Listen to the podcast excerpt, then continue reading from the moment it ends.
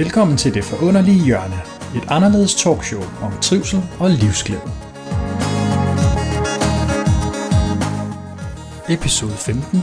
Giv dig selv lov til bare at være dig.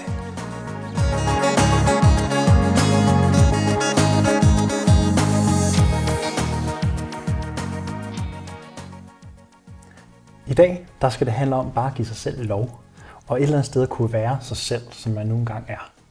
For at belyse det her emne, så har jeg inviteret Anja Vintov. Og selvom jeg har inviteret dig, så har jeg inviteret mig selv, fordi ja. jeg er faktisk ude på landet i et lille fint øh, byhus, ja. hvor der engang imellem kommer en lastbil forbi, eller ja. der er et fyr, der starter. Ja. Men hvis vi kan være okay med det, så er det enormt hyggeligt hjem, du har der. Tak skal du have. Og Anja, det jeg egentlig gerne vil høre, det er, hvorfor er det, at du har den trang til at være dig selv? Hvad er det, der gør, at du synes, det er vigtigt? Hmm, men jeg tror, der er, der er flere elementer i det, men, men øh, en, af, en af de vigtigste ting er nok følelsen. Altså følelsen af, at når, når jeg giver mig selv lov til, til det, jeg har brug for, eller giver mig selv lov til at udtrykke det, jeg føler eller mener, giver mig selv lov til at række ud, når jeg har brug for det, giver mig selv lov til at øh, være fjollet, øh, glad, øh, ked af det, sorgfuld. Når jeg giver mig selv lov til at være det, jeg kan mærke, der er i mig, så, så får jeg det bare godt. Jeg vil nærmest kalde det lykkelig. Altså, det, det, er, sådan, det er sådan der, jeg er lykkeligst. Øhm, også når jeg er ked af det, hvis, hvis det giver mening. Det, det kan måske lyde lidt som paradoks, men, men, men det ikke at undertrykke det, der er, det gør mig glad. Jeg synes også, jeg oplever, når, jeg kan huske, at jeg engang søgte på det her med netop at være sig selv. Fordi hvad ja. er det egentlig, folk øh, er optaget af ja. øh, i forhold til, hvad kan hjælpe mig? Ja. Og så prøvede jeg at gå ind og kigge på Google i forhold til deres søgestatistik mm. på den slags med personlig udvikling. Mm. Og et af, en af de mest søgte ting, det var, øh, hvorfor kan jeg ikke bare være mig selv? Eller hvad skal der til, for at jeg kan være mig? Det var sådan noget ja. med, hvorfor jeg kan ikke få lov til at være ja. mig selv. Og det synes jeg bare var...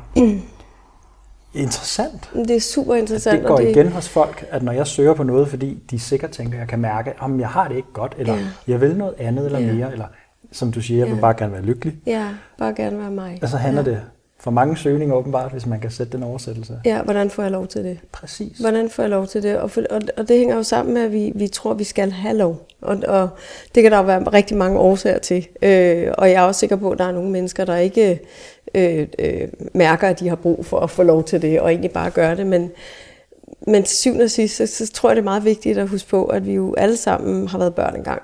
Og vi har alle sammen været i, i øh, længere eller kortere perioder, hvor, hvor det at få lov til ting, det var en grundpræmis her i livet. Altså man skulle spørge om lov.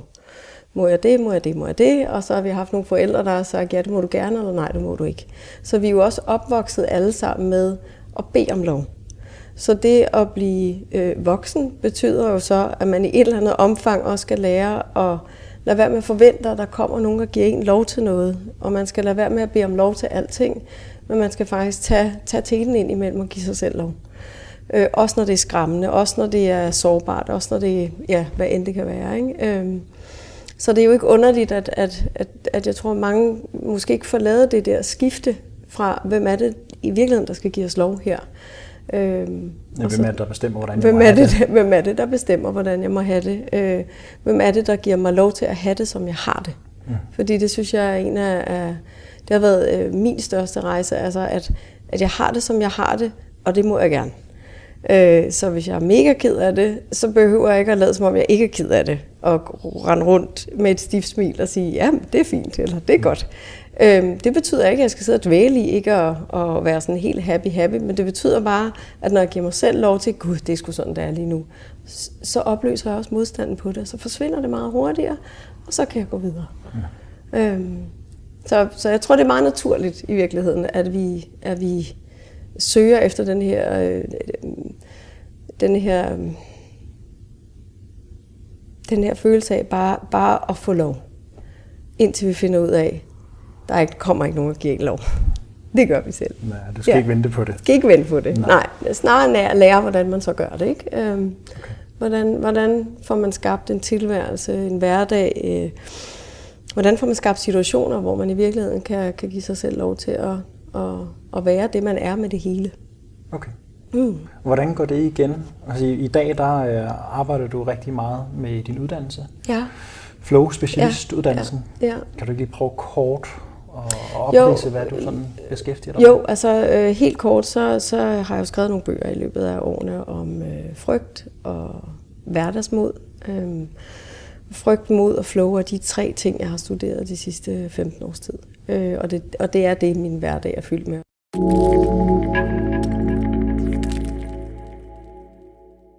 Teknisk set kan man jo godt koge det hele ned til, at, øh, til egentlig at hedde, hvordan giver vi os selv lov til at være den, vi er. Øh, fordi når vi gør det, så er det også, at vi er forbundet til et helt naturligt flow, som, som vi har adgang til alle sammen. Øh, det er, når vi er bange for at være det, vi er, eller bange for at og øh, åbne op eller stå ved, eller hvad det nu kan være, at vi begynder sådan at skærme os for de muligheder, vi har her i livet. Øhm, så kort fortalt, så er ja, de sidste 15 år har jeg været selvstændig og, og, øh, og, og, og elsker mit arbejde overalt på jorden, og mest fordi, at jeg havde et mål, og det var, at jeg ville bare leve af at være mig. Mm. Øh, og det kan jeg øh, med 100% sikkerhed sige, at det gør jeg så i dag. Og det har ikke altid været nemt, og det har ikke det lykkes ikke lige fra day one. Men, øh, men det har været en del af rejsen i at, at kunne give mig selv lov til at være den, jeg er. Hvor, hvor stammer det fra? For en ting er, at du så jo gennem mange år har mm. trænet det selv, og ja. har sikkert erfaret, at der er nogle gange, så er der en frygt i mig, som afholder mig fra at bare ja. kunne være mig. Ja. Og man også har indset, at hey, det kræver mod ja. Ja. at kunne flytte sig. Ja. Så der må være noget, der har i din historik, der har gjort, at du ligesom har indset, jamen hey, jeg har sgu brug for at være mig. Ja. Kan du ikke øh, oprise jo. lidt, sådan, hvad, hvad går igen siden jo, det? hvad er det, der går igen? Altså, øh, jeg har altid været meget, fra jeg var helt lille, øh, jeg er ene barn, øh, opvokset sammen med øh, min mor og min far, og, øh, og, og allerede når jeg sådan husker tilbage, nu er det jo, det er sgu svært at sige, om det lige var femårsalderen, eller hvad det var, man egentlig husker, men jeg kan i hvert fald huske det her med at, at være mig, det, det var jeg lidt i tvivl om, hvad, hvad filen det var. Øh, som ene barn har man ikke rigtig nogen søskende at spejle sig i, og de ting, jeg gerne ville være, øh, blev jeg ikke lige frem sådan mødt i. Jeg ville rigtig gerne være indianer. Vi sad lige og snakkede kort om det før ude i køkkenet. At, øh, at det er sådan en, det synes jeg bare var det sejeste i verden. Og mest fordi, at de, de har et fællesskab og en respekt og en forståelse, både for naturen, men også for den menneskelige natur. Der var sådan mange ting, der fascinerede mig dengang. Og så ville jeg også gerne være dreng, fordi jeg synes ikke altid, det var så nemt at være pige, fordi jeg kunne se, at de ting, normale piger gjorde, det er ikke normale, men andre piger gjorde, det de legede med, og det de synes var spændende, og sådan noget, det sagde mig ikke en pind. Øhm, så jeg har altid været meget fysisk, øh, og, og meget, øh, kunne godt lide at bruge min krop. Øhm, så jeg havde sådan en meget, meget tidlig oplevelse af, at, at jeg kunne godt se, at de andre gjorde noget, men, men det resonerede ikke sådan helt med mig. Det var ikke sådan helt det, jeg synes var det fede. Og når jeg så ikke kunne finde ud af at give mig selv lov til at gøre det, der var det fede for mig, og egentlig skulle spørge mor og far om lov, for det gør man jo, når man er barn, så, øh, så, så tror jeg meget tidligt, der startede sådan en forkerthedsfølelse. En følelse af, at, at når jeg bare er mig, så siger folk enten, nej, du kan sgu ikke være indianer, nu må du lige, eller ej, du kan ikke kalde dig Anton. Altså, du, du er en pige. Altså, og jeg var jo ikke ude i at ville være mand. Eller, altså, jeg tror faktisk ikke engang det... Jeg tror bare, det var sådan en eksperimenterende periode for mig, hvor, hvor, jeg, hvor jeg i virkeligheden bare måske ikke rigtig helt blev mødt i det behov. I de behov, der var dengang.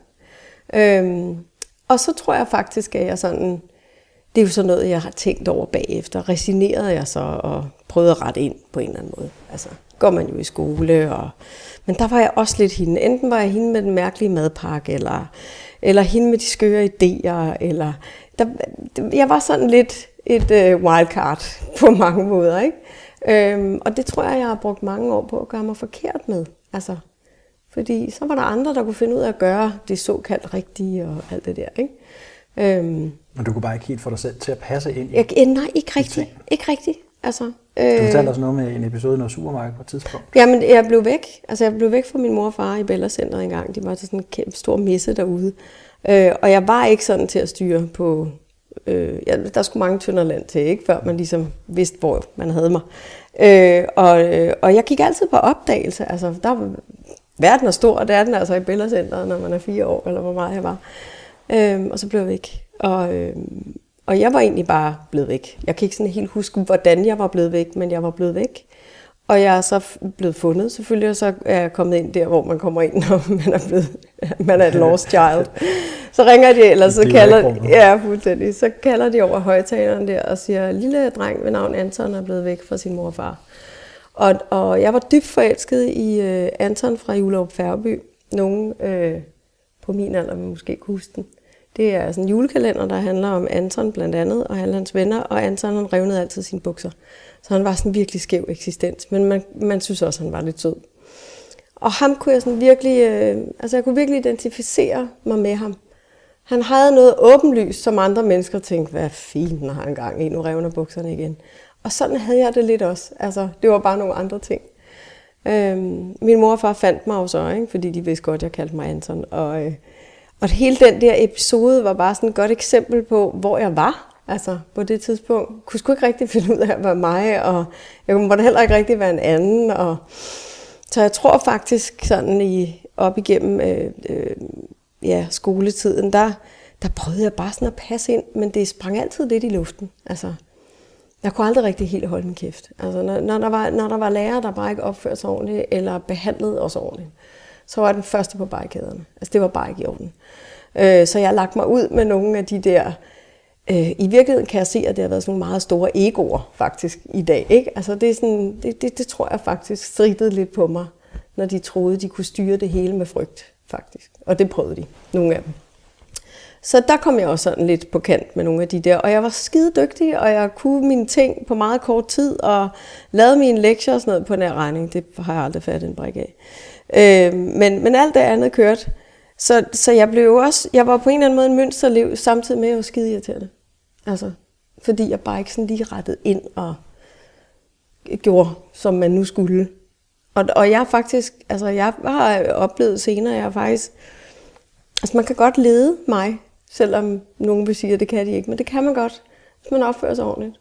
Øh, så er jeg faktisk meget lydhør og medgørlig og åben og alt muligt. Men, men hvis ikke man kan finde ud af at opføre sig ordentligt og være, være, være sådan i kontakt med, med mine behov og min måde at se verden på, så har jeg ikke lyst til at følge nogen.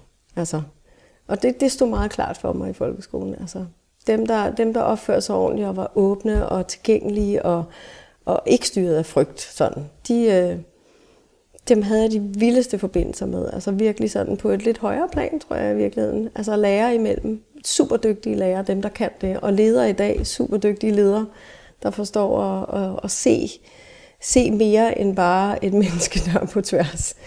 Øhm, så, øhm, så jeg tror faktisk bare op igennem årene, at jeg pakkede dele af mig væk. Uden tvivl.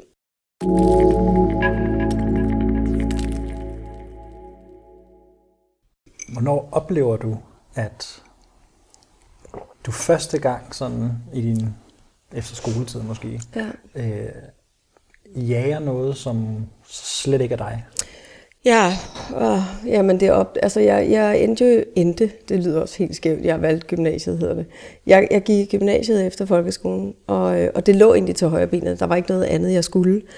Men der havnede jeg sjovt nok i den der samme igen, hvor jeg tænkte sådan, Ah, er det, altså, var det virkelig det, jeg skulle? Men det gjorde jeg, fordi det gjorde man. Det gjorde mange af mine veninder også, og vi havde også en fantastisk tid. Men jeg synes, min teenageår var svære. Jeg synes, vi, min mor og jeg havde det enormt svært. Altså, jeg havde kontinuerligt den der følelse af simpelthen ikke at blive set og hørt som den, jeg var. Og hun var formentlig absolut følt det samme. Så vi var virkelig, der var ingen af os, der følte os set og hørt. Så da gymnasiet var overstået, der skulle jeg bare væk. Så jeg tog flugten øh, udad i stedet for indad. Så, øh, så jeg flyttede til Paris og var der et år. Og øh, det var et helvedes år. Altså, øh, på mange måder. Også rigtig sjovt, men det var en gedin altså, læringsrejse. Jeg flytter ind til en familie, øh, øh, som har lige har adopteret et barn. De har ikke kunne få børn i syv år. Øh, og hende skulle jeg så passe. Og det første i mig, det tænker, hvordan, hvordan, hvordan fanden kan man vente på et barn i syv år, og så bestille en til at passe den? Det var, det var allerede sådan helt et clash inde i mig. Og det skulle jeg overhovedet ikke gå op i. Jeg skulle bare være der. Men, men du ved, der var allerede noget der, der bare tænkte, nej, nej, nej. Og jeg så den her, det her skønne lille barn, som bare var fantastisk. Altså det smukkeste lille barn. To år var hun, da jeg kom. så finder jeg jo så ud af, at øh, hun jo selvfølgelig jo ikke er deres, så hun er halv fransk og halv araber. Eller jeg ved ikke, om det hedder araber, øh, arabisk, ja, et eller andet. Kæmpe store krøller, og, øh, og sådan en lidt bred næse, og meget store øjne. Og en af de første dage, jeg var der, der øh, fortalte de jo ligesom om den der sammenhæng. Øh, og, øh, men det var ikke noget, vi talte om. Altså, de skulle ikke vide det nogen steder, heller ikke i skolen. Og så tænkte jeg sådan, okay, jamen det skulle, hun skulle nok få det at vide, når hun blev ældre, men vi snakkede ikke, altså vi skulle ikke nævne det over for nogen. Jeg skulle ikke nævne det for nogen i, i, i det der nærmiljø. Nå, okay. Øh, tegn nummer et for mig var bare, at jeg tænkte, der er noget galt. Altså, det, det er der for meget. Så tingene ikke er transparente, så reagerer hele mit system på en eller anden måde. Det har det jo nok altid gjort. Det næste var så, at hvis næsen voksede videre den her vej, så kan vi altid, øh, så kan den altid blive opereret.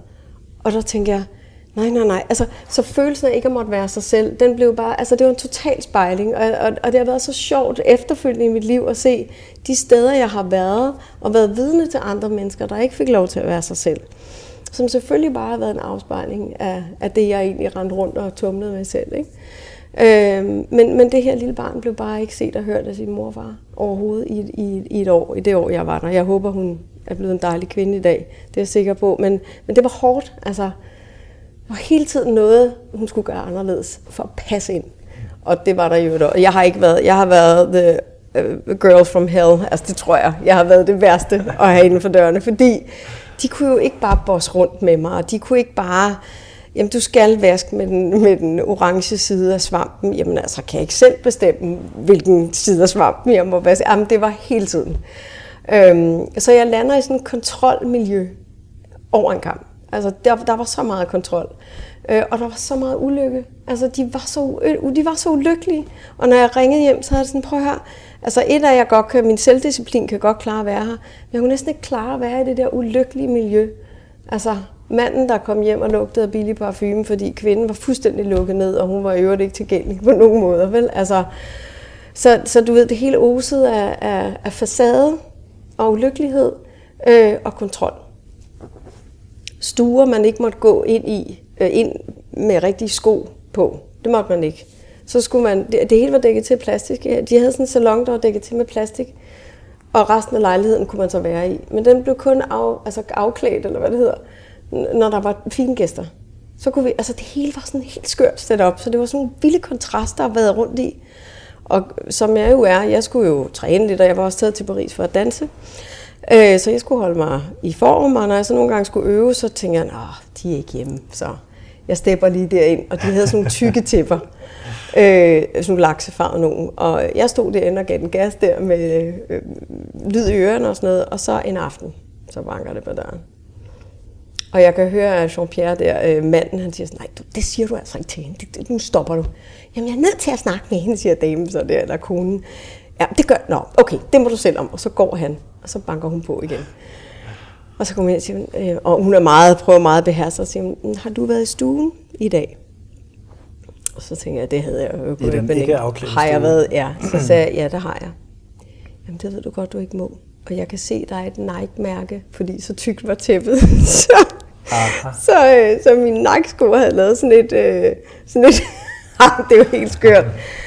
Og det var sådan en af de der ting, hvor jeg tænkte, okay, men jeg, jeg, jeg skal være her, men jeg må alligevel ikke være her. Og den der følelse kender jeg virkelig, virkelig godt. Ja. Og det, det er sådan, dem har der været mange af i mit liv i virkeligheden, hvor jeg sådan hele tiden har tænkt, så må jeg finde ud af, hvor jeg så må være. Og, og det starter jo indeni. Altså. Så du må lige opfinde din egen færgeby, hvor men altså, lov at være hold nu kæft, jeg har virkelig opfundet mange ting. Også i Paris, der er mange ting, der blev opfundet der. Øh, for de som bare ud af, hvordan, altså, og dansen blev for mig, det har det været hele mit liv, et, et tilflugtssted. Øh, I dag er det heldigvis meget mere end det, men i mange år var det et tilflugtssted, fordi der kunne jeg være mig.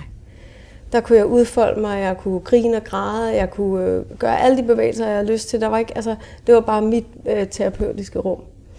Øh, og i dag er det jo en del af, af virksomheden også, ikke? og jeg kan se, hvor meget, hvor meget det åbner op for den fastlåshed og for den der rigtig forkerthed hos folk. Ikke? Det er helt vildt. Altså, vi er så bange for ikke at gøre det rigtigt og godt nok, og bange for ikke at leve op til, hvad fanden andre mennesker nu forventer og alt det der. Ikke? Så vi kommer simpelthen til at slå knuder på os selv og vores krop til sidst, og så lukker vi bare ned. Hvad, hvad, I forhold til, da du så kom væk derfra igen, flygtede fra, da jeg kom hjem. fra plastrummet ja. og facaderne. Ja. Fordi du fortæller også mig, inden vi skulle starte mm. at du har været i nogle år i erhvervslivet. Ja, så kom så... jeg hjem, og så var det, at jeg tænkte, nu må jeg også blive voksen. Okay. Fordi nu er jeg jo bare danset rundt i Paris, og nu kunne jeg ikke danse rundt, men nu måtte jeg blive voksen. Og øh, så jeg valgte at sige, at jeg skal ud. Jeg, jeg var træt af at læse. Jeg havde også læst i Paris og sådan noget. Jeg tænkte, nu må jeg virkelig prøve. Jeg skal ud og arbejde. Nu kommer der min, min øh, ultimative blondine-historie. Men det er, at øh, da jeg var i Paris, så bliver altså... Jeg har altid sådan tænkt, altså jeg skal da styre et eller andet stort en eller anden dag. Og så, øh, og, og så bliver du sådan lidt, du bliver sådan lidt frankofil af at være dernede, og det hele er sådan lidt, der er parfume, og det hele er bare, Paris er jo bare, hvad Paris er, eller var, dengang i hvert fald. Øhm, kommer jeg hjem, og så sidder jeg og kigger annoncer igennem. Og så, øh, og så falder jeg sådan over en annonce, hvor der så LAN kom. Og ved du hvad? Altså inde i mig, der kunne der lige så godt afsted Longcomb. Altså det var sådan, det smagte lidt af fisk, tænker jeg. Ikke? Altså lad os se, hvad det er. Så jeg gik øh, til sådan en øh, samtale der, og prøv at høre, det, det var jo alt andet end det. Det var jo Local Area Network, og så startede IT, mit IT-liv der. Ikke? Så, jeg, så hvad du øh, troede, der var hårprodukter det var, og fashion? Det var det ikke. Det, det var meget langt. Det var alt andet, du. Okay. Så, så det var jo også en måde at træde ind i noget, som, som på ingen måde var mig. Altså, som jeg slet ikke. Men, men jeg var der, og jeg, og jeg gjorde det godt. Og jeg gjorde det faktisk rigtig godt. Øhm, men ikke på grund af mine skills inden for IT. Altså, det kan jeg love dig for. Det var ikke det. Men jeg tror, fordi jeg var den, jeg var. Altså, så rent menneskeligt blev jeg en lim nogle steder. Øhm, og jeg er god til at skabe relationer, og det er jo ret vigtigt, når man sidder som ansvarlig for salg og alt muligt andet, hvad jeg endte med at sidde til sidst. Øhm, så, så relationsdelen var jeg skide god til, og vi havde en, en, en direktør på et tidspunkt, som, var så, altså, som havde ingen EQ overhovedet. Han var helt blank, øh, når det kom til relationer. Så, så, jeg, så jeg fyldte nogle huller ud, når jeg blev forfremmet, øh, sådan hver anden tredje år, så var der en ny position til mig, og jeg sagde bare, ja, ja, ja, ja. Jeg kunne, ikke, jeg kunne ikke stave til nej, jeg sagde bare ja. Du kunne ikke stave til lægenkon. Nej, det kunne jeg heller ikke. Så der var hele tiden, der var hele tiden nogen, der ville have mig. Og, og det var jeg besnæret af lige der, fordi jeg vidste faktisk godt, at det her, det skal jeg ikke. Men jeg var, men jeg var glad for, at der var nogen, der kunne bruge noget af det, jeg kunne. Men jeg kunne også godt mærke, at jeg lukkede mere og mere ned. Øhm, fordi jeg havde den her følelse af, i morgen finder de ud af, at jeg er helt på månen. Altså, i morgen finder de bare ud af, at den der, de der, den der 4-5 millioner år, der jeg lige har lukket, det, det, det går op, i hat og briller. Eller, altså, jeg havde den der iboende frygt for, at tingene skulle springe i luften. Og det er jo fordi, at, at jeg ikke helt var den, jeg var. Ikke? Altså, fordi ellers er der ikke noget... Altså, man taler tit om frygten for at blive afsløret. Men jeg tror, når, når der ikke er mere afsløret, så er vi ikke bange mere. Altså, men jeg var bange for, at de skulle finde ud af, at jeg ikke var dygtig nok, og god nok, og klog nok, og alt muligt. Ikke? Så jeg knoklede rigtig meget for at være klog nok, og dygtig nok, og, og passe ind i det der setup. Vi er jo også alle sammen kloge på mange forskellige måder. Men det er det. Du kan jo godt have en høj IQ. Sagtens. Men have en mega dårlig emotionel quotient. Det er det. det, er det. Og, og, man kan sige, jeg kan huske det fra min ingeniørtid, hvor jeg gik med den samme oplevelse af, at, som jeg plejer at gerne sige på mine foredrag, at at du kan jo godt blive god til noget, mm. men alligevel ikke være god til det. Jamen præcis. Du kan jo godt blive god til en uddannelse, ja. men ikke være god til det. Og jeg fik jo topkarakterer, og ja. jobbet foran 88 andre som ja. nyuddannet, og det er jo ja. godt nok, men jeg er med på den der med, at du, inden hvis en revisor ser en stak bilag, mm. og han bare sidder og tænker, åh, det kribler i ja. fingrene, han, han, han kan næsten ikke det, åh, ja. Ja, det, dem skal jeg bare i gang med. Ikke? Ja. Der er en sandsynlighed for, at han i hvert fald har et godt flair, som der ligger til det, det er meget ham ja. at gøre noget i den stil. Ja. Ja og det kriblede ikke i fingrene på mig. Nej. Jeg kan huske, jeg arbejdede for Nokia på et tidspunkt. Nej. Og det var et super fint job, og jeg kunne godt lide det. Altså, der var mange ting ved det, som jeg i hvert fald havde overbevist mig selv om, og det var sgu ellers spændende. Og så var det bare så ofte, hvor vi havde siddet og tegnet i, på computeren på 3D, og så skulle vi have det ud på 2D-tegninger, sendte vi det til Kina, vi tog ud til Kina også og testede det, og så kom produkterne hjem igen. Og der var nogle iterationer, som gange vi skulle igennem ja. en test, før vi fandt ud af, holder det her i længden. Og hver gang de der produkter skulle testes hjemme hos os i København, alle mine kollegaer, de fleste af dem i hvert fald, de var bare sådan, ej, hvor fedt, man, nu kommer det her produkt hjem, og vi endelig kan vi se den igen, og så skal vi bare ned og teste den, og så skal vi droppe den fra to meters højde, og så går den måske i stykker, og jeg kunne bare, jeg kunne kun lytte til det, og det var lidt som om, jeg ikke var en del af det. Ja. For jeg kunne slet ikke genkende den der entusiasme. Nej. Det var sådan, når de så spurgte mig, er det ikke fedt, Martin? Ja. Øhm, jo, ja. jo, jo, det bliver da nok meget godt. Ja. og jeg kan huske, nogle gange så blev jeg så nødt til at skulle teste den. Og jeg bare sådan efter sådan 100 omgange, det var sådan, jeg, jeg gider ikke sidde her med. Men det er det, og det er det der med at kunne mærke. Altså jeg tror jo, at, at det vigtigste, vigtigste, vigtigste for os mennesker, det er at interessere os for, hvad det er, vi mærker, og hvad det betyder. Altså vi er jo født, vi er jo født øh, som vibrationelle væsener. Altså når vi ikke har noget sprog, eller ikke kan nogen ting, så det eneste, vi reagerer på, det er vibrationer, og det vi mærker. Og det er så det, der får os til at reagere på en eller anden måde. Og jeg tror, i den her tid, vi lever i, der, der vores sanseapparat bliver mere og mere dødt. Altså, dels fordi vi er mere og mere veltrænet til at lukke ned, øh, for at passe ind. Øh, men så er det nemlig også, at vi sidder lige pludselig i en situation, som den du beskriver, hvor man kan ikke mærke det. Kan bare ikke mærke det. Ikke, øh, på et mentalt plan, jo, der kunne jeg godt forstå ja, det. Ja, men, men det er noget fandme noget andet end at mærke. Jeg skulle sætte mig op til det. Er det. Og det, det var også sådan der, det startede, hvor jeg tænkte, Mm, og det går ikke. Det, hvorfor? Og så var også en masse usikkerhed og en masse frygt, og ja. så, jeg tænkte også tit, nej, nu ser de nok, at jeg ikke er lige så god som dem, ja. eller på papiret var jeg jo god, og jeg ja. kunne også godt finde ud af det, men det var bare ikke der, jeg havde mit naturlige flair. Og jeg tror lige præcis, det sker, når, når vi bruger tid på noget, vi ikke kan mærke. Så, så er der meget større chance for, at vi mærker alle de der øh, frygt og øh, alt det der. Fordi når vi kan mærke, at det her, det giver mening for mig, så giver det mening for mig. Så er man jo ikke i tvivl.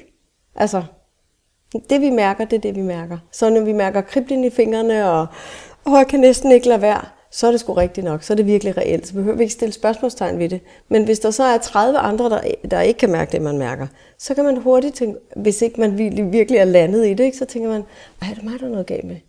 Ej, ej, jeg skulle jo også kunne mærke det der. Og det synes jeg faktisk, jeg hører tit det der, men jeg burde jo være glad, eller jeg burde jo være taknemmelig for det her job, eller fordi tænk, der er så mange, der ikke har noget. Alt det der crap i virkeligheden. Ikke? Altså, vi kan jo ikke, det er jo lige meget. Det nytter ikke noget at være taknemmelig for noget, øhm, hvis vi overhovedet ikke kan mærke det. Så, så kan vi godt tvinge os selv til at være, så skal vi hellere være taknemmelige for det, vi kan mærke, og så finde ud af, hvad vi skal gøre med det, vi ikke kan mærke. Selvfølgelig skal vi være taknemmelige, men vi skal ikke rende rundt og tro, at vi kan skabe en taknemmelighed for noget, der rent faktisk ikke er os. Det tror jeg bare bliver op ad bakke i længden.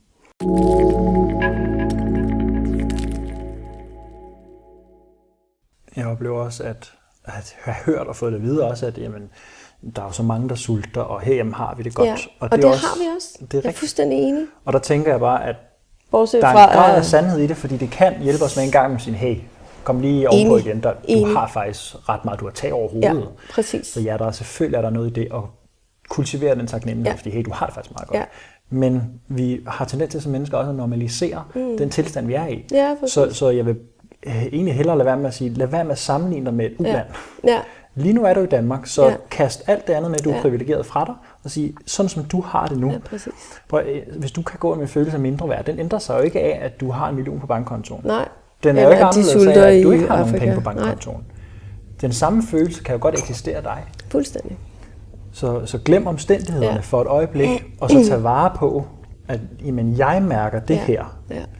Og det er jo et eller andet sted det eneste udgangspunkt, der er ægte og sandt for dig. Fuldstændig. Hvor du faktisk kan finde ud af, hvordan skal jeg handle, og hvad er retningen for ja. mig i det. Ja. Ja. Og jeg tænker, jeg husker, jeg startede som ingeniør i Nokia. Der øh, var jeg meget usikker op til noget, jeg endelig fået stilling, og det var de her fine virksomheder. Og ja. Der var jeg meget i tvivl om det her med, hvad er det der er rigtigt for mig i forhold til, hvordan jeg skal klæde mig ud, når jeg er der. Ja, klæde mig ud. Det gjorde jeg jo faktisk. Lige præcis. Ja. Lige præcis. Oh, jeg klædte mig ud som en, øh, en, en fin ansat, en der havde slips på og skjorte og pæne bukser og pæne sko. Øhm, og det var slet ikke mig. Og det, jeg ville føle mig behagelig, jeg kan huske, jeg havde stemmen, da, da jeg skulle starte der. Ah, jeg kunne måske godt bare tage det på, jeg synes, det er rart. Men jeg var sådan lidt, nej, jeg, jeg må nok hellere se præsentabel ud. Så jeg spurgte en, øh, en, en nær bekendt, som er i branchen også, så, hvad, hvad har man på i sådan en virksomhed, der er 900 ansatte og fin og fancy, mm. er det jo ikke? Og så siger du må nok hellere tage skjorte på og nogle pæne bukser og sådan, måske også nogle gode, pæne sko. Okay, men det gør jeg jo så. Så tropper jeg op første dag, og der er ingen andre, der har det samme på. Jeg er den eneste, der så kommer i det her super fine, og de her pæne nye sko, jeg har købt, ikke? det er mm. også nogle, sådan nogle kenguru, eller var det krokodille læder, ikke? Og, som jeg har fået på tilbud, godt nok med kæft, de var dyre. Ja. Og den der hæl, Ja. den kan man altså godt høre på de der Ja, gange, ja, hvor der ja. ikke er gulvtæpper. Ej. Der var ikke øh, ligesom i Paris. Nej, der var ikke.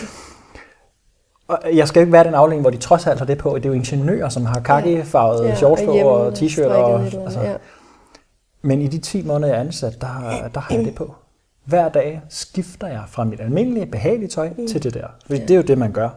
Og grunden til, at jeg gjorde det, var, fordi jeg turde ikke at afvige fra det valg. Jeg turde ikke indrømme over for mig selv, men også over for dem, at jeg tog sgu fejl. Så jeg, jeg troede, skulle man have det her tøj på. Jeg, jeg kom med lige mit eget.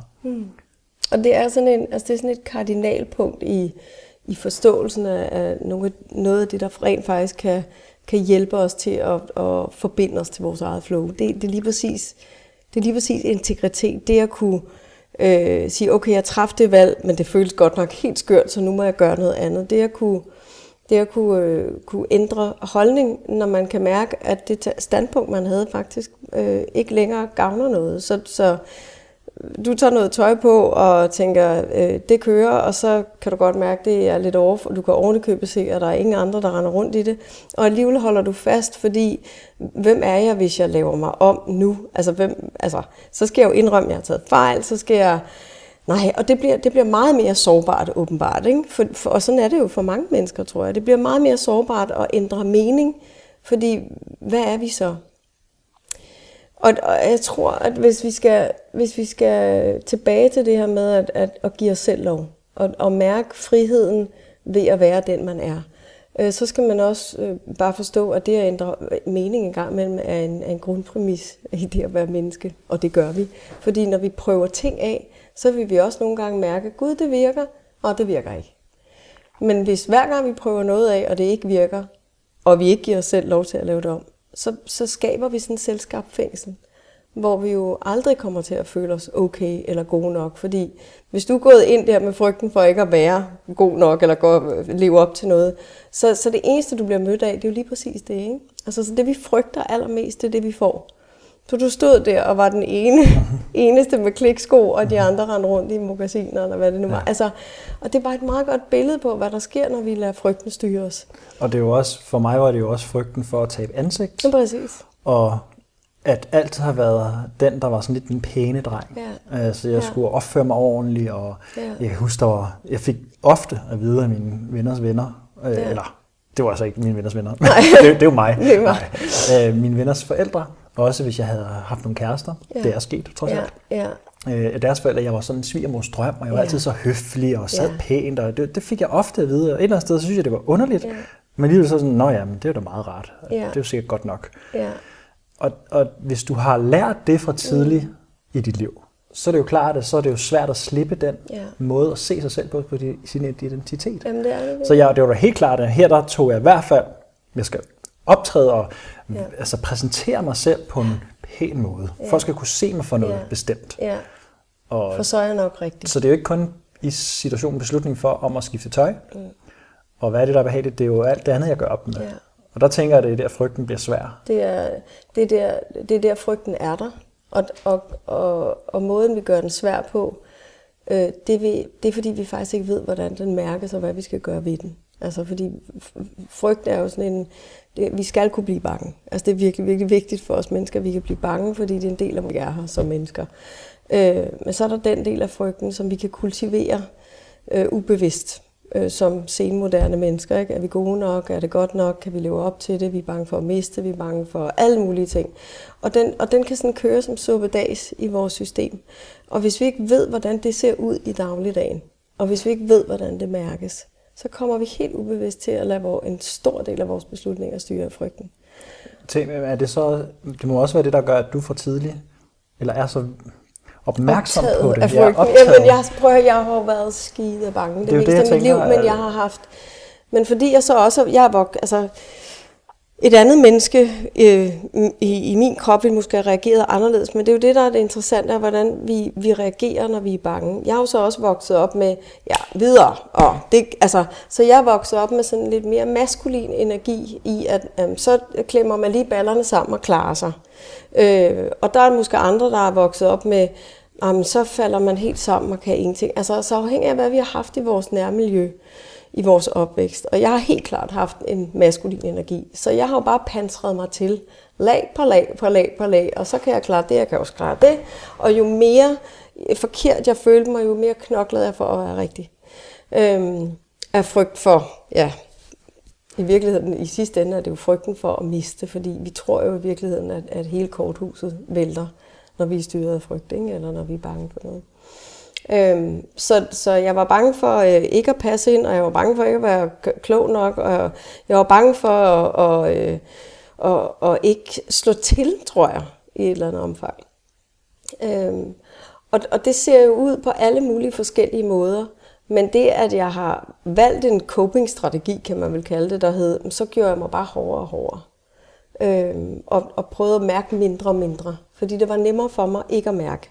Sker det i den, de 10 år, du har i IT-branchen? Ja, det, det sker. Det, du lukker mere og mere ned? Ja, altså nej, jeg vil nok sige, at jeg var lukket rimelig meget ned inden, for ellers så går man jo ikke ind og tager et job i IT-branchen, hvis man i virkeligheden har brug for alt muligt andet. Så det er sådan gradvist, jeg tror, at min opvågning kom i IT, altså i de 10 år, fordi der blev det bare sådan meget karikeret. Altså, at jeg, fordi apropos påklædning, ikke?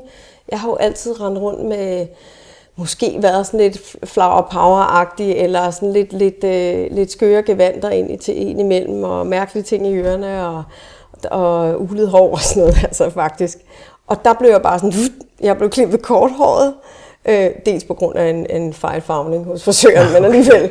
Ja, men, men blev klippet kul fuldstændig kort, og så rendte jeg rundt i sådan nogle øh, suits, altså sådan nogle øh, små jakker. Og, altså, at det, det har aldrig været mig. I dag kan jeg sagtens tage en jakke på, men så den lige toppet med noget andet. Eller sådan noget. Der blev jeg bare sådan helt renskuret. Der blev strømlignet. Der blev strømlignet. Ja. Og, og rigtig. Altså, i det setup rigtig. Men ind i mig blev det jo aldrig rigtigt, vel? Øhm, så det, jeg tror, jeg begyndte at mærke meget mere, og jeg havde også et kærlighedsforhold i, i de 10 år, jeg var i IT-branchen. Øh, det startede faktisk lidt før. Øh, som egentlig lagde ret godt ud, og vi var meget glade og meget forelskede og alt det der. Men det, der bare skete undervejs i det, var, at det blev mere og mere usundt, og jeg kunne mindre og mindre være mig. Øh, og i frygt for at miste ham, der prøvede jeg at justere alt, hvad jeg kunne. Ikke? Sådan. Kender du de der Baba-Papa-figurer? Altså, Kender du ikke det? Og de, det er sådan nogle øh, Baba Papa og Baba Mama. Nej, jo, det kender du Måske. godt. Det er sådan, men de kan forandre sig. Så er de et, et træ den ene dag, og så er de noget andet den anden Nå. dag. Og det var, det var sådan en helt modulær ting. Øhm, og i virkeligheden handlede det jo om, altså der er jo noget med kærlighed. Hver gang vi vandrer ind i en kærlighedssituation eller kærlighedsrelation, så, så er det jo vores største øhm, mulighed for healing. Altså healing på vores dybeste sorg. Men hvis vi ikke tager den læring og lærer at stå ved os selv, samtidig med at vi ligesom kan rumme det menneske, vi er sammen med, så bliver vi jo bare styret af frygt igen, og det var jeg.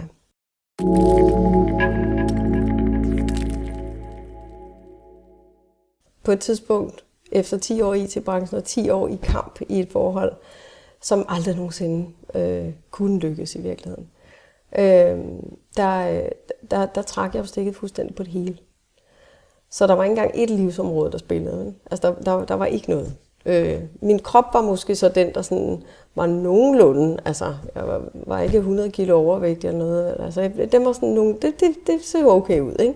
Så det var sådan det eneste sted, jeg havde at være, det var min krop. Jeg kunne ikke være nogen andre steder, jeg kunne ikke være bare, arbejdet var væk, og forholdet var slut, og og jeg var 28 år, og det er sgu der, hvor mange ligesom tænker, nå, skal vi til at have nogle børn, eller skal vi ikke... Øh, nå, det er en fin karriere, jeg har fået sat i gang. Prøv, der var jeg bare nulstillet. Eller ikke, jeg var, øh, jeg havde nulstillet mig selv. Og det var i virkeligheden der, mit, mit, mit, det blev sådan et opgør med frygten på en eller anden måde. Jeg kunne mærke, at for det første var jeg på vej ned ad sådan en sti, jeg kunne genkende fra, fra min mor blandt andet. Ikke? Altså, jeg, jeg var ved at blive mere og mere syg. Jeg havde fået celleforandringer.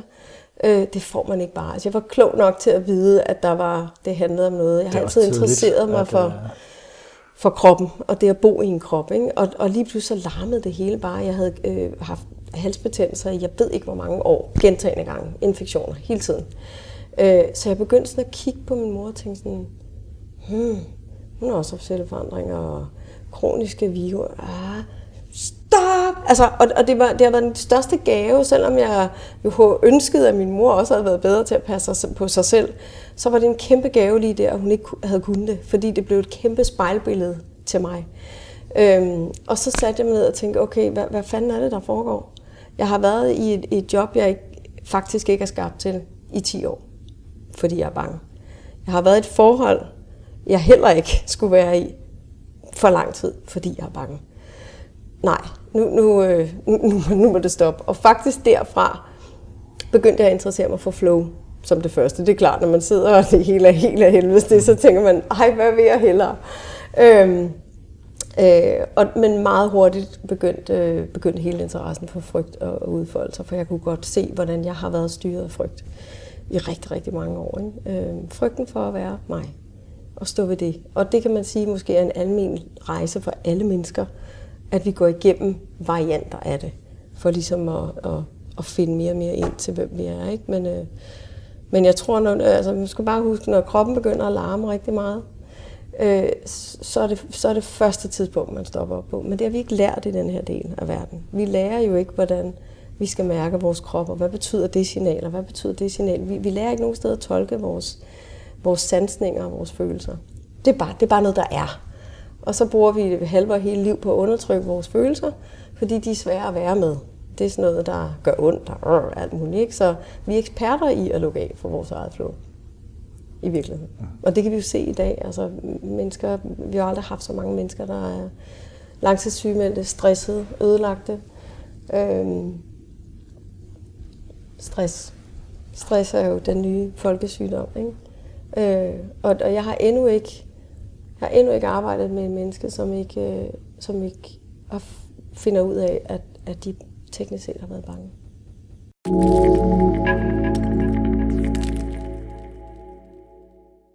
Hvornår ændrer det sig for dig, at du måske stadig er bange, men mm. ikke længere er bange for frygten.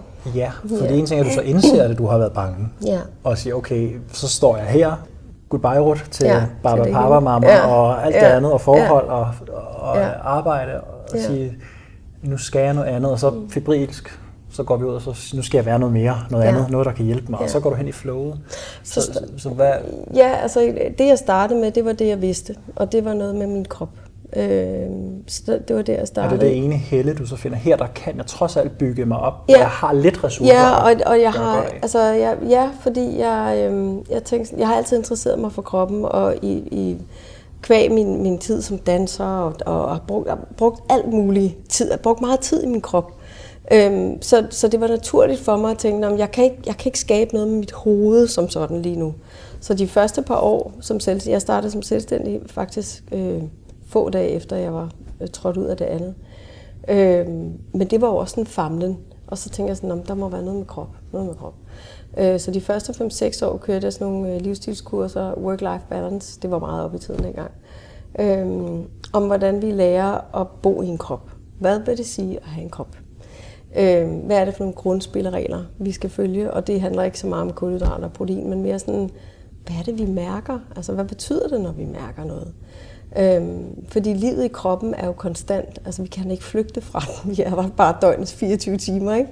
Så, så hvis ikke vi er i stand til at skabe noget ro og noget, noget balance og noget kontakt til vores krop, så bliver livet her på jorden bare ikke særlig sjovt. Så det du faktisk kunne finde ud af, ja. den måde, det du kendte godt, ja. Ja. og er det der, du så begyndte at lære at tolke dine ja. egne signaler ja. og over, oversætte? og oversætte dem. Og, øh, og så var der alt det udenom, der hed, når jeg, hvordan, jeg, jeg, var, jeg havde uddannet mig personlig træner og ernæringsterapeut og alt muligt sideløbende.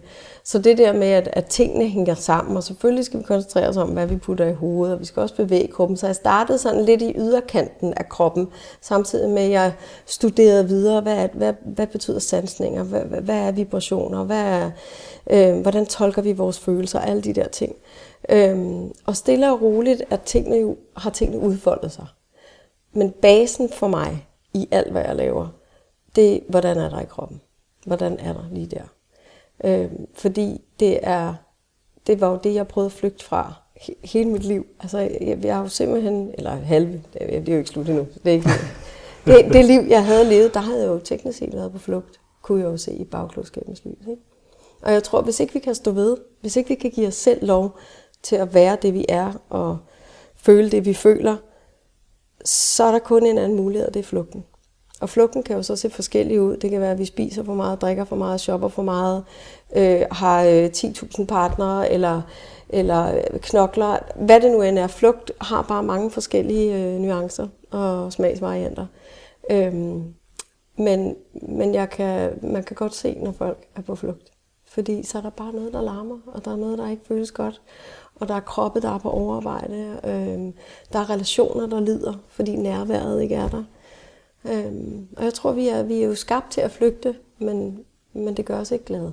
Startede du så med at altså gå, tage fat i nogle små elementer? Du studerede selvfølgelig ja. og læste og blev nysgerrig og fik ja. også, jeg tænker også, der må være noget energi og noget, et lille håb om at kunne altså, holde hovedet oven vande, ja. når tingene ikke fungerer. Ja, men helt klart. For at bare kunne komme godt igennem det. Ja, de første år valgte jeg at, og, altså tænker du sådan helt konkret, hvad jeg gjorde? Ja, fordi lige nu har vi jo bare ja. sagt, hvad du har gjort, og så ja. det var det. Helt konkret, der, øh, der for ligesom at få hovedet over vandet, det man skal huske, det er, når man går væk fra noget, man, man absolut ikke vil mere, så kommer der automatisk en, en, en fornyet energi. Så selvom jeg var nulstillet, så var jeg også lettet.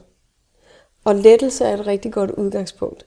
Så, så var det ligesom om, at, at det, jeg skulle i gang med, det, det, det kan godt være, at det, øh, det i, til tider kunne føles lidt uoverskueligt, men det var meget mindre uoverskueligt, end det, jeg havde stået i.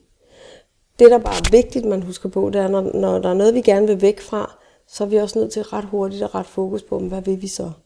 Fordi ellers så kommer vi til at løbe væk fra det, vi gerne vil væk fra i mange år, indtil vi så står et nyt sted og skal ja, hive tæppet igen. Ikke? Så jeg, øh, jeg, jeg lavede de her kurser, og så kom der mennesker. Det var også sådan lidt, jeg tænkte, gud, der er nogen, der gerne vil have det, jeg kan, bare fordi jeg er mig. Det var, oh, det var en ny oplevelse. Det var ikke, det var ikke sådan, øh, Nå, jeg er jo en del af en maskine, jeg var faktisk kun mig der. Øhm, samarbejdet er med nogle forskellige mennesker, men det var på sådan, det var meget små skridt. Altså, og jeg kan huske, at jeg arbejdede i, øh, i vi har et vennepar, der hedder et fitnesscenter. Der startede jeg også med at stå i deres øh, reception nogle timer om ugen, for simpelthen at stykke mit pa- nye patchwork sammen. Jeg skulle leve af et eller andet. Ja, jeg havde heldigvis for, for ikke børn. Jeg skulle have en indtjening. Øh, så de der kurser og, og lidt øh, arbejde bag skranken der og en røvfuld dansetimer, så fik jeg sådan stykket et eller andet sammen. Jeg kom for en rimelig god løn og fri bil og fri tulut, tulut, ikke?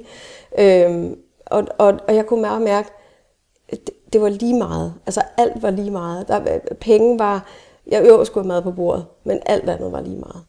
Øh, og det var også et ydmygt, dejligt sted at være. Lige pludselig at tænke, hold kæft, det har været øh, fedt at have de der frynsegoder, men hvor er det, hvor er det bare evigt ligegyldigt, altså når man ikke har det godt med de goder, man så har. Ikke? Øh, og det tog nogle år at sådan bygge den der base stille og roligt op. Min første hjemmeside handlede om pære bananer, altså der var, der var grøntsager, og altså det hele, det hele, øh, det hele handlede om sundhed. Øh, og som ernæringsterapeut går du sådan meget ind i sammenhængen mellem med kroppens øh, ja, fundament og psyke, men også det, vi putter i hovedet. Så det brugte jeg altså nogle år på, indtil jeg kunne mærke sådan en afmætning der, og så tænkte jeg, ej Anja, nu skal du til at flytte dig igen, for satan, hvad nu? Øhm, men jeg fik bare den her følelse af, at jeg savnede jo erhvervslivet, men jeg havde ikke lyst til at være ansat. Og jeg synes, kroppen er vigtig, men jeg har ikke lyst til at sidde og lave kostplaner. Øhm, så det var bare sådan en, nej, nu skal vi i gang med at trille bolden igen. Ikke? Øhm, men det, der er så fint, det er, at jeg faktisk, når jeg kigger tilbage, så har jeg øh, haft et udgangspunkt, og så er jeg stille og roligt begyndt at, at, at skrue på nogle knapper. Så jeg har ikke forsøgt at regne det ud på forhånd. Og det tror jeg er en af de vigtigste ting, vigtigste afgørende elementer i, at jeg er der, hvor jeg er i dag. Jeg har ikke forsøgt at regne det ud på forhånd. Hvem der har lært mig det, tror jeg faktisk, min mormor har lært mig. Hun har altid, hun har altid øh, sagt, at livet skal nok udfolde sig. Du skal bare være i det. Og det var hun. Alle sine dage. Og det har virkelig været, det var sådan en inspirationskilde for mig. Og den, den læring tog jeg virkelig med mig, da jeg skulle begynde at gå igen på ny. Øhm, fordi hvis jeg havde regnet alt, hvis jeg havde forsøgt at regne det ud, så havde jeg stoppet mig selv tusind gange mere. Så tror jeg ikke engang, jeg sad her i dag. Øhm, og det er jo måske også noget med så at kunne ikke parkere, men øh, køre parallelkørsel ja. med frygten. Fordi i de valg, Ultimativt. og vide i dig selv, der er en del, der fortæller, at ja, livet skal nok udfolde sig, mm. og det løser mm. sig undervejs. Og så samtidig ved, at der er en del af det, der gerne vil planlægge, ja. og puha, det kan gå galt, og er det ja. nu også det rigtige, ja. og nu har jeg gjort ja. gået galt i 10 år, ja, nu går jeg galt i to år, ja. eller ja, ja, hvordan præcis. man kunne tolke det. Ikke? Jo, og, og, øh, og jeg kan huske meget, jeg kan huske den første bog, jeg nogensinde øh, bladrede op i, der sad jeg på en øh, resteplads og var helt kørt i sænk. Altså det var, mens jeg var i IT-branchen. Jeg tudede som sindssyg, og jeg var på kunderunde. Jeg skulle rundt til alle mine kunder. Øh, alle vores store kunder faktisk i Jylland der.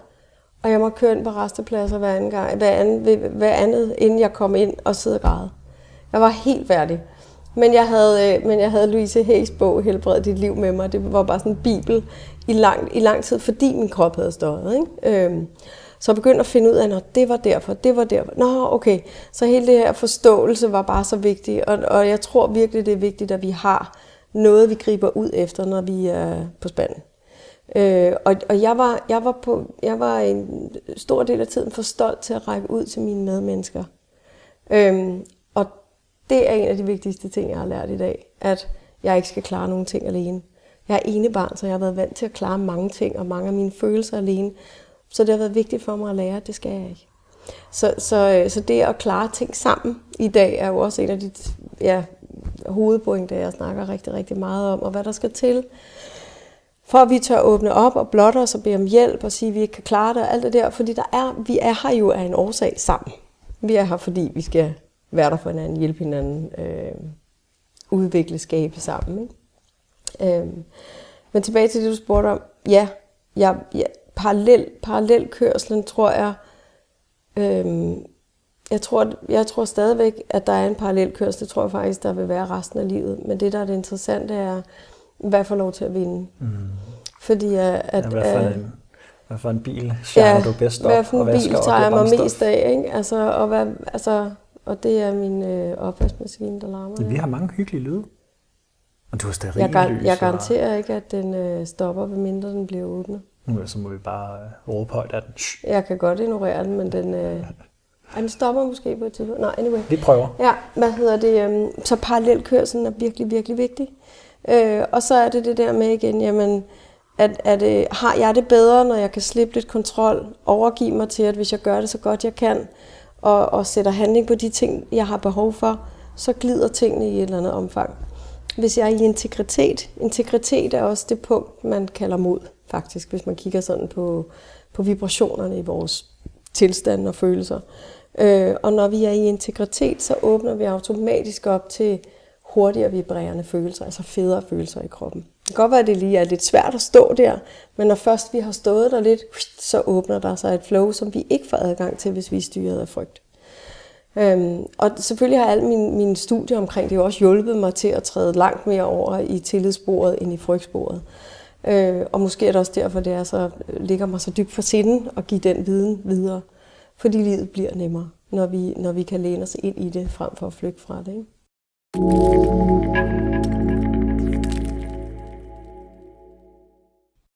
inden vi startede, vi snakkede omkring kort din historik, mm. og det her med at hæve sig op over. Ja. Fordi det du så ser, det er jo gennem din historie, at når du lader dig styre frygten, mm. og du går på for meget på kompromis med ja. det, du synes egentlig giver mening, det du kan ja. mærke, ja. fornemmelserne i kroppen, ja. at det, det, er ikke, det er ikke det her. Mm at så lukker du ned for det flow, der er, ja. og ned for dine egne vibrationer. Ja. Øh, så jeg tænker, når du, når du så vil være inde i det flow, mm. og du mm. gerne vil hæve din mm. vibration, så mm. fortalte du mig, at der er nogen, der så tolker det som at hæve sig op over det hele. Ja, og være, at vi så bare det er skal, lige meget. Eller... Ja, vi bare skal, skal lukke øjnene for, for de problemer, der er, eller hæve os op over dem.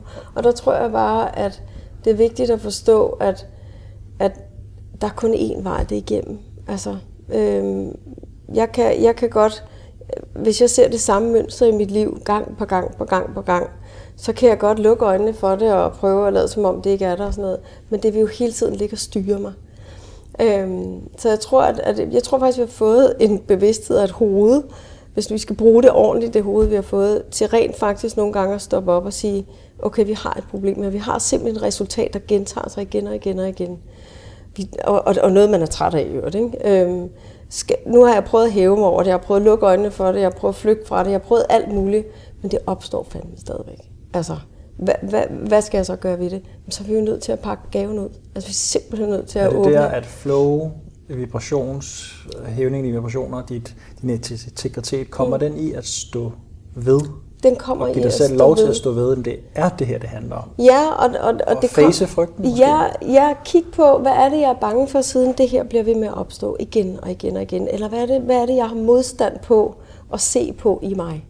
For jeg tror mange gange, at vi... Øh, den værste tilstand, vi kan skabe i vores krop, det er sådan øh, tilstand af modstand. Når der er noget, vi har modstand på, noget vi ikke vil være, eller vil høre, eller vil erkende, så, så stagnerer energien på en eller anden måde. Mm. Så vores ypperligste opgave er at få øje på, hvor, hvor der er modstand. Altså, hvor der er modstand i mit liv, og så kigge på den ja, hvor modstand. Jeg, hvor jeg er bange. Hvor er jeg bange? Og du skrev så fint i et nyhedsbrev, at øh, selv op på chefniveau, bør vi komme dertil, hvor de kan sige til deres medarbejdere, hvad er du bange for i vores relation? Ja, lige præcis. Så er så ja. fin en sætning. Men det hvad er, er du mest ja, bange for i vores, i vores relation? relation? Ja. Og, og det er fordi, jeg tror på, at vi, øh, altså øh, ikke tror på, jeg har jo set det de sidste 15 år, altså hvor meget frygt der er på arbejdspladser og i parforhold, og dels uden vi ved det, men også noget, altså der er, også, der er jo også nogle sammenhæng, hvor man godt ved, at, at man er bange. Men stadigvæk har man ikke skabt et sprog omkring det. Altså, fordi hvad er vi så? Så er vi svage, og så er vi, åh, vi er mange ting, hvis vi er bange. Ikke? Øh, og, og, og hvis vi ikke kan rumme og være alt det, vi er, så vil vi jo have modstand på noget af det. Jeg lagde mærke til, at bruge den sætning nemlig, og jeg kunne genkende for den måde, jeg selv går til det. Ja. Jeg, på et tidspunkt i ansættelse, jeg kunne mærke, at der gik jeg tit med frygten for, at jeg kunne mærke, at der var noget, der var off. Ja. Et eller andet, hvor jeg ikke lige helt ja. var sådan, ja. der, der, der er noget her. Og ja. så er der en teknik til at bare sige, okay, fint, jeg anerkender det, lægger ja. mærke til det, og så videre. Ja. Fokuser på det, der er godt, fokuser på glæden ved det, jeg gør, ja. det giver mening. Ja. Men den var der stadigvæk. Ja, præcis. Og så okay, godt, op med den. Ja. Hvad er det, jeg er bange for her? Ja. Og når jeg stiller mig selv det spørgsmål, hvad er det egentlig, ja. jeg er bange for? For ja. det er den fornemmelse. Kæft, men jeg er bange for, at min chef fyrer ja. mig. Ja. Og det var den, det, ja. det spørgsmål, ja. eller stemme, der kom op, og tænkte, wow. Ja. Og der er virkelig noget i mig, i min krop, ja. der siger, jeg er bange for, at min chef fyrer mig. Ja. Og da jeg indså det, ja. så lettede det. Ja, så hævede jeg vibrationen, eller hvad man kan kalde det. Så kom Lige der et flow til at sige, nu kan jeg sgu slippe det. Ja. Og det var sådan en helt befrielse bare at se, nå, det er det, jeg er bange for. Ja. Og så kunne jeg jo faktisk næsten bare helt lade være med at tænke over det. Nu er jeg jo så nørd på det her område, ja, ja. så jeg går selvfølgelig ja, ja, ind i det, og så tænker okay, hvad handler det om? Hvor kommer det fra? Ja, hvad er det så?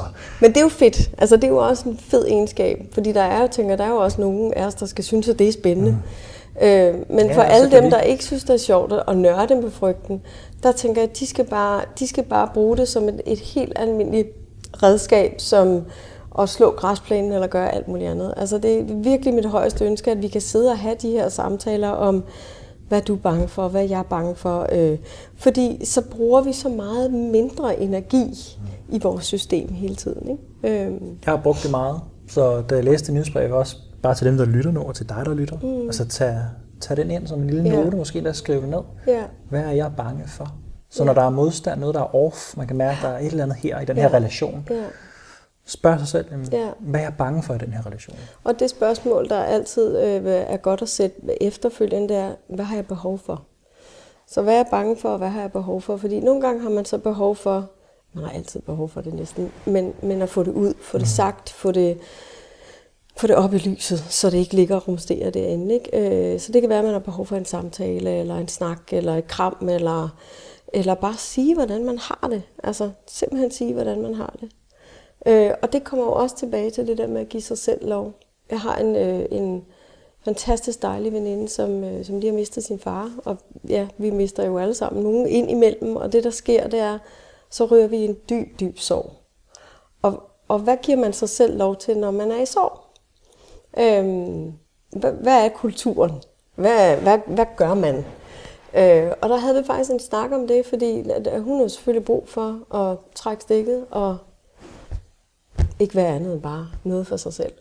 Øh, men så er der arbejde, og hun har en stor position, og, al, og der, der er jo alle mulige interessenter lige pludselig, som, som vi kan begynde at bekymre os om, selvom vi kan mærke, at jeg har faktisk bare brug for det her. Og der havde vi en snak om det der med, hvis nu det ikke handler om, hvad, hvad man gør, eller hvad, hvad øh, personalehåndbogen øh, siger, man skal. Hvis der nu ikke er nogen regler om, hvordan man kommer igennem sorg, hvordan, hvad har jeg så brug for? Og så kan man jo falde... Jeg, jeg kunne sådan høre, hvordan kroppen sådan falder til ro, fordi krop er, en krop er meget simpel. Altså den, den, behovene skal lyttes til og, og dækkes i et eller andet omfang, hvis vi skal kunne, kunne skabe balance. Ikke? Øhm, og det var jo behov for fri og ikke noget og sådan noget. Og så tænker jeg, så er det det, du skal. Mm. Ikke? Altså, og det handler jo også om at give sig selv lov hele tiden. Og det gør det i alle mulige sammenhænge. Betyder det så ikke også, at vi samtidig giver andre lov? Fordi det er jo også det, der er det smukke i, i ligningen, at, at det, jeg giver mig selv lov til, den frihed giver jeg samtidig også andre. Jeg giver dem i hvert fald muligheden for det. Så, så det, jeg oplever tit, er, at når jeg tør tale om min frygt og alt det, der foregår, og folk tænker, nå, gud, jeg troede, du var sådan en, der var helt fri af frygt. Nej, det er jeg ikke, og det bliver vi aldrig. Øh, men, men så får de lige pludselig lidt mod på at komme lidt på banen med det, de er bange for. Og så kan man se, at kroppen sådan falder sådan helt til ro. Og det er bare fint. Altså. Så det, vi giver os selv lov til, giver vi også andre lov til. Det, vi holder tilbage, det, vi pansrer os til med, det, vi skærmer os fra, det, det sender jo en vibration ud, som andre som modtager, og, og så er der en stor chance for, at de lander samme sted. Så er der bare større og større distance mellem os. Jeg husker på en ansættelse på et tidspunkt. Øh, jeg har haft mange forskellige ansættelser, ligesom du skulle stykke dit liv sammen. Ja, ja. Hvis det er stoppet som ingeniør, og jeg også kunne mærke, at det, er noget andet. Ja. Øh, også i perioder slet ikke næsten ikke tjene penge. Ja. Hvor det også bare var okay. Mm. Det var da hårdt, men det var mm. okay, fordi det var ja. ikke vigtigt lige nu. Ja. Og i en af de her ansættelser, der kan jeg bare huske netop det her med, at, hvad har jeg behov for? Ja. Og vi sidder og så snakker blandt andet løn, og det er, hvad det er. Altså, jeg vil jo gerne have credit, for jeg trods alt har en del erfaring. Ja. Og der er også noget, jeg gerne vil. Ja. Og så ved jeg godt, at der er noget med noget socialfagligt. Der er nogle kriterier, som de gerne vil have opfyldt. Og så kan jeg bare mærke den samtale, hvor der andre måske vil være bange for at sige det. Altså nej, jeg skal stå ved, at det er faktisk den her løn, jeg synes er fair. Ja. Øh, velviden af konsekvensen kunne godt være, der er din, øh, der er min opvaskemaskine. Ja, det er hyggeligt. Ja. Ligesom mine høns, når de går rundt ude i haven nogle gange, så en gang så kommer sådan, skrok, skrok, skrok, skrok, sådan, Nå, er du der virkelig højt? Ja. Sådan, okay. Det, det er sådan din det, opvaskemaskine ja, det, det er mine, ja, du det er glemmer at give den mad. Det er mine høns. Ja. ja. Nå. Men i hvert fald, så står jeg der, og så kan jeg bare mærke, at det, det er, konsekvensen kan være, ja. at de så siger nej tak. Ja. Men det var så vigtigt for mig at gøre op med min egen frygt for, som jeg godt kunne se i det øjeblik, Præcis. og skal skulle være ro på første etage. Ikke? Ja, ja, det skal men, men i det øjeblik kunne jeg godt se, men det vil jeg jo normalt have gjort. Mm. Den gamle del, som har fået mod på måske lidt et sidespor ja. i min karrierevalg blandt andet, vil jo netop have takket, jamen det er fint. Jamen det, jamen det, lad os så, okay, så siger ja. vi det. Ja. Fordi jeg vil bare gerne have jobbet. Ja. Og det var mærke, at nu, nu er det nu, jeg gør op med det. Ja uanset hvad konsekvensen er. Ja. Og så var kriteriet i den situation ikke, om jeg får jobbet eller ej. Mm. En del af mig vil jo gerne have det. Mm. Men succeskriteriet lige præcis der, det var mere, at jeg hælede op ja. på den del, jeg gerne vil gøre mig fri af. Ja. Og så fik det sagt lige så stille og roligt, at jeg hører godt, hvad du siger, og jeg vil mm. godt forstå, at du tænker lidt i forhold til det faglige, øh, men med de ting, jeg har med mig, og det, jeg gerne mm. vil, øh, så synes jeg, altså, det er fair med den her løn. Ja. Og det må jeg altså simpelthen holde fast på. Ja. Du skal vide, at jeg vil rigtig gerne, og hvis ikke vi kan blive enige om dem, så kommer vi altså ikke til at arbejde sammen. Ja. Nå, jamen, ved du hvad, det siger vi sgu. Præcis. Det er fedt, du er ærlig, det ja. gør vi. Det kan jeg godt gå med til. Og, det, der og så er det bare sådan, yay! Og det, der sker, det er, fordi det er virkelig essentielt. Ikke? Det, der sker, er, at, at al energi taler jo.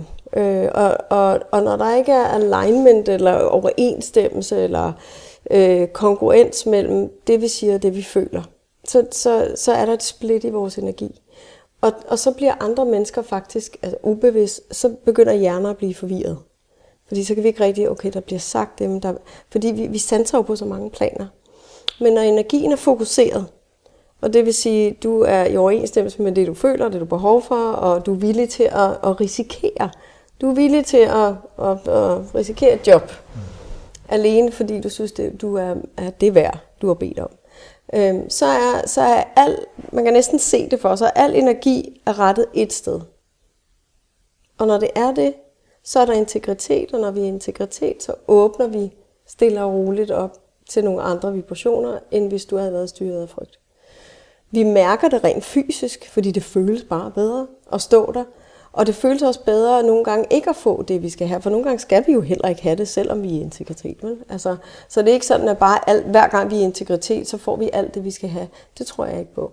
Fordi vi skal ikke have alt det, vi gerne vil have. Vi kan slet ikke rumme at få alt det, vi gerne vil have. Så heldigvis kommer det i doser. Men det er jo følelsen igen, der er den vigtige. Ikke? Det er jo igen det med, at livet skal nok udfolde sig og give dig det, det som skal du nok for. ånde, og det skal nok, øh, altså, øh, og, og heldigvis er det ikke altid, vi ved, hvad vi har brug for. Altså, vi kan have en idé om det, men, men det er jo netop det, når vi så kan slippe kontrollen og, og lade tingene udfolde sig, så får vi jo lige præcis det, vi sjovt nok har brug for. Men det er en god oplevelse at, at give sig selv lov til at stå ved det, man har brug for. Og det, man synes, man er værd. Virkelig.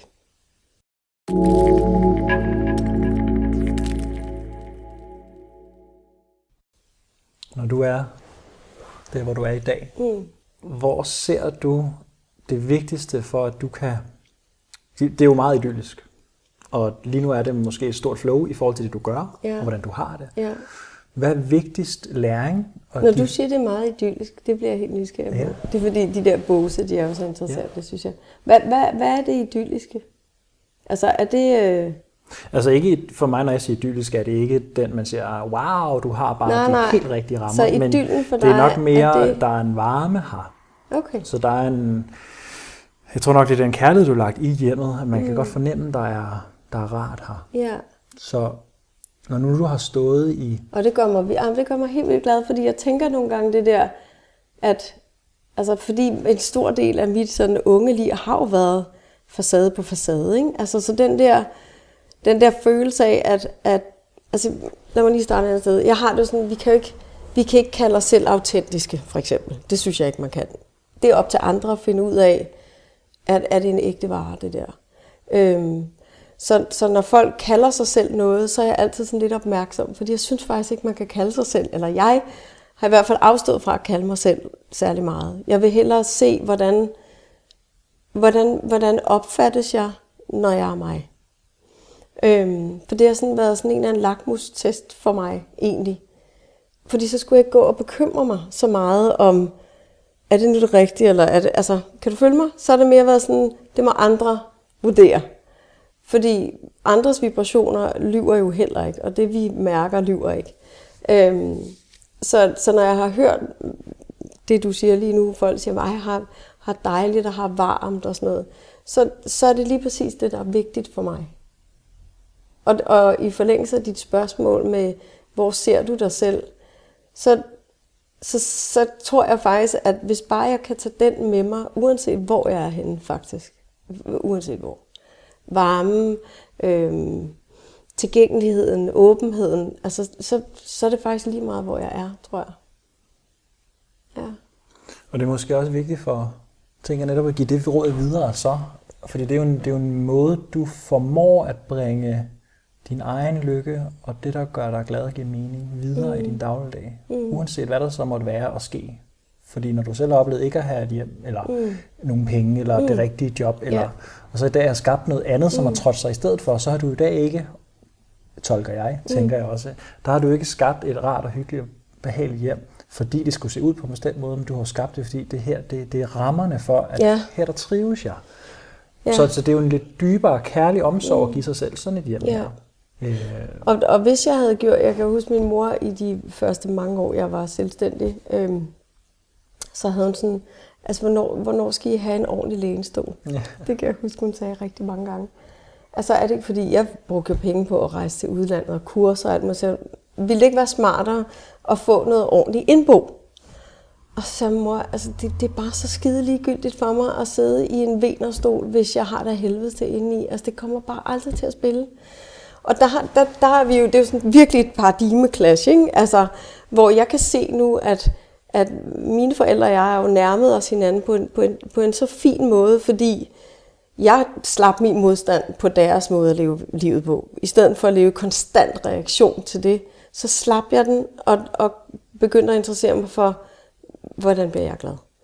Øhm, og jeg oplever, at rigtig mange mennesker har det her modstands, eller sådan øh, konfliktfyldte eller modstandsfyldte forhold til deres forældre, for det er det der, vi skal jo bruge det som trædesten og finde ud af, hvad virker for os, men mange gange ender det i sådan en modstand på hinanden. Øhm, Og, og, og, og det har været sådan et... Jeg har virkelig tænkt over det mange gange, og det er jo ikke fordi min mor synes, at overflade er fedt overhovedet. Det er bare den opvækst, de har haft. Altså, der skulle bare være orden på tingene på en anden måde. Og så er det også det, du trigger på, eller lægger mærke til, når jeg så siger idyllisk, fordi det kan, det, det. kan godt minde det om... Det kunne godt være, ser det nu rigtigt ud, Præcis. og er det nu det rigtige? Og, og det er også interessant, at vi ikke kender hinanden så godt, mm. fordi at når jeg, derfor jeg kommer fra, mm. der har jeg også afklædt mig af det. Yeah. Så når jeg tænker idyll, så er det mere uden tilknytning til yeah. det. Og yeah. der er også nogen, der vil sige, der hvor jeg bor nu, nogle yeah. skovlige rammer med et yeah. smukt, stort hus med annex, yeah. og yeah og sådan, åh ja, altså, mm. kæft, hvor er det lækkert og idyllisk, og når de siger det, så, så, så det går ikke ind og klinger med den Nej. der, ja, det er rigtigt, Nej. det er fordi, det har jeg gjort, det har jeg råd til, eller Nej. der er ikke den der stolthed på personligheden Nej. for at få anerkendelsen, Nej. men jeg registrerer, det bliver sagt, ja. og så kan jeg bare mærke, ja. jamen der er dejligt, ja. der er så Præcis. idyllisk noget, men det ja. er fordi, det er, det er rammerne for en kærlighed ja. og en energi og noget, hvor jeg kan være i. Ja. Det gør mig glad. Ja, præcis. Men jeg er ikke tilknyttet det. Nej. Og hvis jeg på et tidspunkt finder ud af, at nu er energien og mit flow stanser, så må jeg jo flytte. så må jeg flytte, ja. Men det, det kan selvfølgelig være bøvlet, ikke? Mm. Så jeg håber, at jeg bor der længe. Der er ja. så skønt. Ja. Og der tænker jeg, at den store forskel ligger også i at kunne anerkende og se, mm. hvad er det, hvorfor er det, jeg træffer de valg, jeg gør.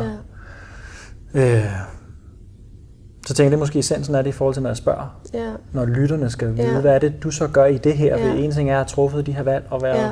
i flow. Ja, ja og, man kan, og man skal huske, huske i forhold til det der med at være, altså det at være, være i såkaldt flow, det, øh, det kan jo også lyde meget idyllisk. Det altså, øhm, men det er vigtigt at huske på, at alt er en dynamisk størrelse. Så det, der, det er ikke vigtigt for mig at være i flow, flow hele tiden, fordi det tror jeg faktisk ikke, vi er som mennesker. Øh, men det er vigtigt at vide, hvordan jeg forbinder mig til det. Og det er vigtigt at være opmærksom på tegnene på, at jeg er på vej væk fra, fra min naturlige øh, øh, ja, livsbane, hvis man ja, kan kalde så, det det. Så, så et, et, et flow er jo heller ikke at kunne blive ved med at bo i de rigtige rammer, eller blive ved med at tjene mange penge. Et flow er jo det flow, der er i dig. Lige præcis. Lige og præcis. det flow kan jo godt bære dig gennem ja.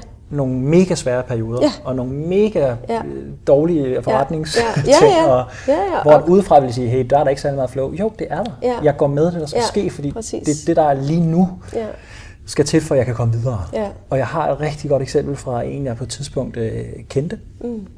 På et tidspunkt kunne jeg bare mærke mig, at jeg skal hjem nu. Mm. Man kan være sammen en aften og spise mm. noget god mad, og så er det bare sådan, nej, jeg skal ikke blive overnat. Mm. Og der kunne jeg mærke, at hvis jeg bliver overnat, det vil være forkert af en årsag. Jeg gad ikke gå dybere ind. Jeg kunne mærke, mm. nej, det, jeg, jeg, jeg har brug for at tage hjem og sove. Yeah.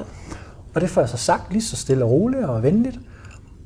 Men hun blev rigtig, rigtig irriteret. Hun yeah. blev nærmest sådan lidt forarvet. Og sådan, altså, hvad, hvorfor ikke? Du kan da bare blive sove. Altså, kom nu. Og, altså, go with the flow. Sådan yeah. lidt irriteret. Yeah. Og da hun sagde det, kom morgen, altså, go with the flow. Og så tænkte jeg bare, jamen det er det, jeg gør. Yeah. Yeah bare ikke dit flow. Yeah. Jeg kommer med mit flow. Yeah. Så jeg tænker også, at være i flow er jo lige præcis integriteten, at give sig selv lov til yeah. at gå med det, man selv har behov for. Yeah. Konsekvensen er bare netop nogle gange, at folk bliver såret. Og det er jo klart, at yeah. en person, man siger nej tak til, fordi yeah. man vil hjem, kan jo godt føle sig svigtet og forladt, og man havde forventet noget andet. Ja, og jeg tror forventningen er det, der er det interessante. Ikke? Altså, det er jo det, vi hele tiden spiller bold op af. Hvis det, vi forventer, ikke er det, der sker, så, så, så har vi et potentiale til modstand. Ikke? Øh, så en af de, de vigtigste discipliner i flow-sammenhænge er jo også at kunne, kunne redefinere sine forventninger. Altså, så det også bliver en dynamisk størrelse. Gud, jeg havde troet, du skulle blive her. Nå, okay. Nå, det var ikke det, der skulle ske i aften, men, men det er okay. Altså, øh, og, og der har vi jo hver vores blueprint, vi ligesom spejler alting op imod. Ikke? Så hvis, hvis jeg tror, at det at drive en succesfuld forretning ser ud på en bestemt måde, det skal se ud på en bestemt måde, og det så ikke er det, der sker, så uanset hvor meget jeg skaber, så vil det aldrig være godt nok.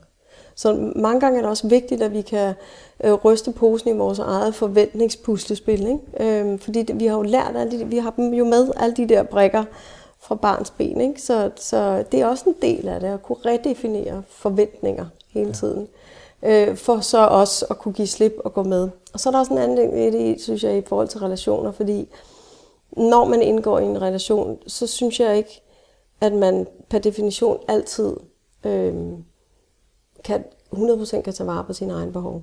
Fordi en del af det også en del af det at være i en dyb relation, er også at kunne forlade sine egne behov. Velvidende, at man altid kan vende tilbage til dem. Så det er også en dynamisk størrelse. Ikke? Ja. Altså, og så er der nogle gange, man tænker, har du brug for, at jeg bliver her i nat? Jeg havde egentlig øh, øh, en anden tanke, men, men hvis du virkelig har brug for det, så vil jeg gerne gøre det for dig. Ja. Så der er også det, at man kunne gøre noget for andre.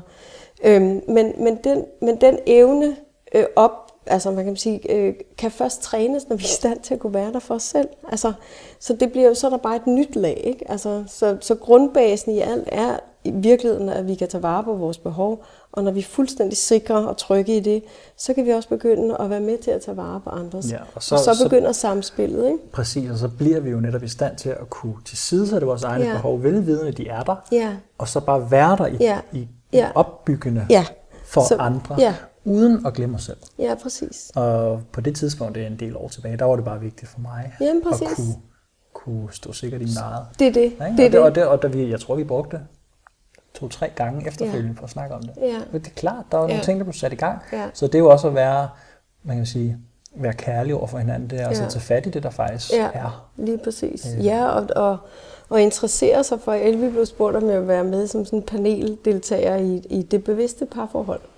Øhm, og jeg ved ikke lige, hvad... Øh, jeg har sikkert en, en masse at sige om det, men, det men, men samtidig tænker jeg også, at jeg glæder mig lige så meget til at høre, hvad andre siger, fordi jeg tror, at det, det største øh, udfordring for mennesket er jo relationen. Altså, fordi alt udspringer af en relation.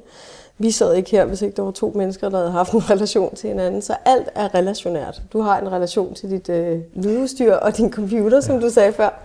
Og, og det er jo det, der er det fede. Vi har en relation til alt i vores liv, men de relationer, vi har, skulle gerne være nærende og, og berigende og udviklende i et eller andet omfang. Øhm. Og, og nogle gange gør de ondt. Altså. Og lov, fordi vi lærer os gennem smerte. Ikke? Altså.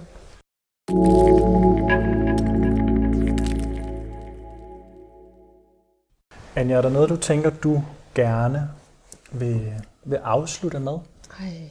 Nu har vi snakket meget om det, det her med at give sig selv lov, og ja. at du bare gerne igennem dit liv vil være dig selv. Ja. Og vi har talt lidt om, hvad du har været igennem, hvilke valg du har truffet, og i dag at ja. du så er her, hvor du kan man sige, formidler, prøver at formidle det her, og hvad, hvad skal der til for at kunne ja. være i et flow, der ja. gøres godt? Ja.